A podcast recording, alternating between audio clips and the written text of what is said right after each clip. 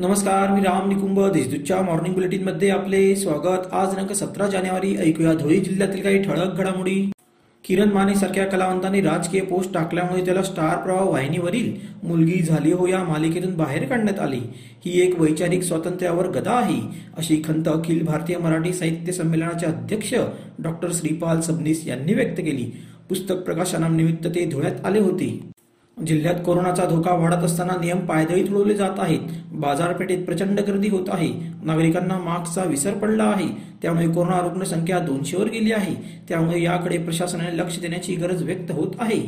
शिंदखेडा शहरासह परिसरातील शेतकऱ्यांच्या मालाचे संरक्षण करणाऱ्या सोसायटीने कौतुकास्पद कार्य केले आहे. सोसायटीने स्वतःचे कार्यालय बांधून शेतकऱ्यांच्या प्रश्नासाठी हक्काचे व्यासपीठ निर्माण केले असे प्रतिपादन शिंदखेडा तालुका सहाय्यक निबंधक संजय शिंदे यांनी केले. पीक संरक्षण सोसायटीच्या इमारतीचे उद्घाटन करण्यात आले. या प्रसंगी ते बोलत होते. अहिराणी भाषेमध्ये प्रचंड सामर्थ्य सामावले आहे. अहिराणी साहित्यामुळे खानदेशात अहिराणी भाषा जगाच्या नकाशावर आजही जिवंत आहे असे गौरवोद्गार डॉक्टर श्रीपाल सबनीस यांनी काढले.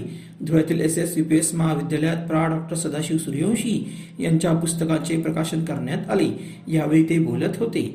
शिंदखेडा तालुक्यातील पाटण येथे सतरा जानेवारी रोजी खानदेशी वारकरी मेळाव्याचे आयोजन करण्यात आले आहे. तहसीलदार सुनील सिंधाने यांच्या हस्ते मेळ्याचे उद्घाटन होईल. मेळाव्यात कलावंतांच्या विविध मागण्यांबाबत शासनाचे लक्ष वेधण्यात येणार आहे. उपस्थितीचे आवाहन प्रदेशाध्यक्ष अनिल जगताप यांनी केले आहे. शिरपूर तालुक्यातील सावदे शिवरात तापी नदीत बुडून तरुणाचा मृत्यू झाला. शुक्रवारी सायंकाळी ही घटना समोर आली. याबाबत पोलिसात नोंद करण्यात आली आहे.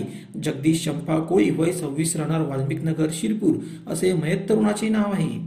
अशा त्याच्या ठळक घडामोडी. सविस्तर बातम्यांसाठी वाचत रहा दैनिक देशदूत व ताज्या बातम्यांसाठी भेट that W W W dot Deshdoot dot संकेतस्थळाला.